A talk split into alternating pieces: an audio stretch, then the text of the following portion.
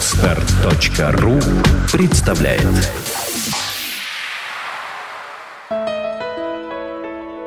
Все само. Авторская программа Евгения Якушева.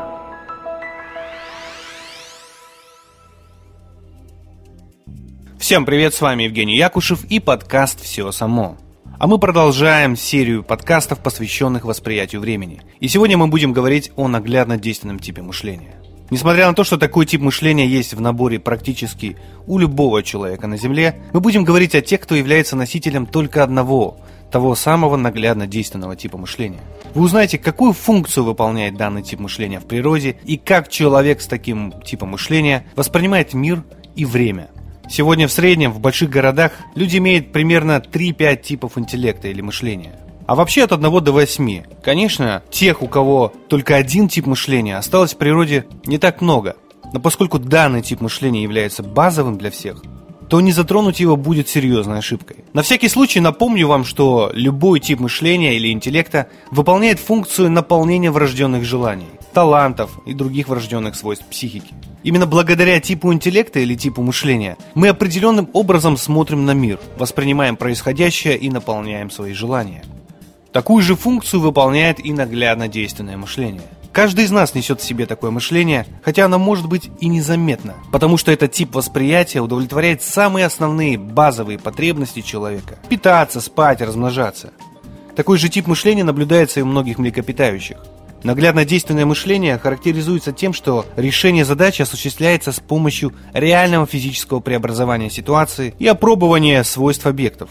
Проще говоря, такое мышление подразумевает именно конкретные физические действия. Например, выкопать яму 2 на 2 или спустить рояль с 12 этажа по лестнице. Удивительно и то, что люди, имеющие только один этот вид мышления, воспринимают мир больше через ощущения, нежели через мысли. Иными словами, все мысли такого человека обусловлены его базовыми потребностями – есть, пить, спать и дышать, и глубоким ощущением материального мира.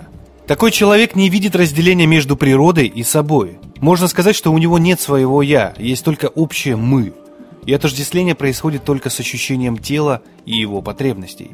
Элементарные формы наглядно действенного мышления, наблюдаемые у высших животных, изучались еще и Павловым, Келлером, Ладыгиной, ну и другими учеными. У ребенка, например, такой тип мышления образует первую ступень развития мышления в целом. Если спросить такого человека, Вань, что ты думаешь насчет социальной политики нашей страны? То вероятным ответом может быть такой – не знаю, спроси у мужиков. Что я? Я как все. Как с мужики скажут, так и я.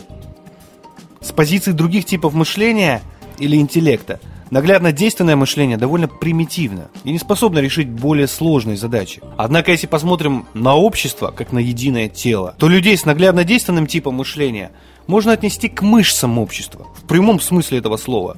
Именно эту функцию они выполняют в мире. Это рабочие, комбайнеры, доярки, пастухи, водители маршруток, строители, рядовые сержанты в армии, ну и так далее. Это те, на чем строится любое общество, любая социальная система. Это наш генофонд и стержень. В больших городах людей с одним только наглядно действенным типом мышления вы не встретите, поскольку такому человеку будет очень сложно реализовать свои свойства. Потребуется гораздо больше знаний и желаний, чтобы реализовать себя в городе. А на природе такой человек ощущает себя как рыба в воде. Он никогда не заблудится в лесу. Его иммунная система, как правило, крепче и выносливее, чем у других людей, а физической силы больше. Это связано с его главной чувствительной зоной в теле – мышцы. Именно через физические ощущения и физический труд такой человек ощущает жизнь. Проще говоря, он и является самой жизнью. Он никак не отделяет себя от реальности. Если посмотреть на восприятие времени людей с наглядно действенным мышлением, то можно обнаружить, что время протекает в их сознании на основе биологического ритма их тела, то есть в ногу самой природой.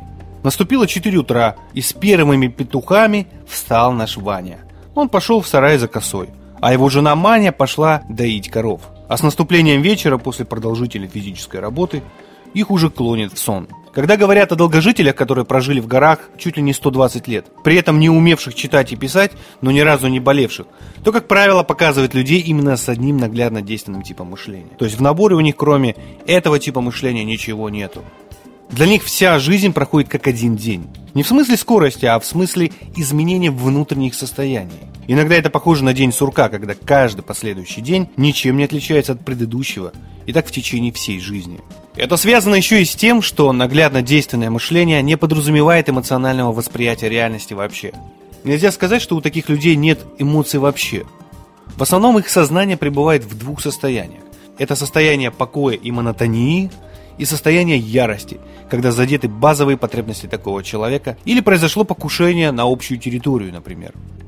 Сегодня мы поговорили о людях с наглядно действенным типом мышления. И на этом я прощаюсь с вами. Увидимся в следующих подкастах. Удачи!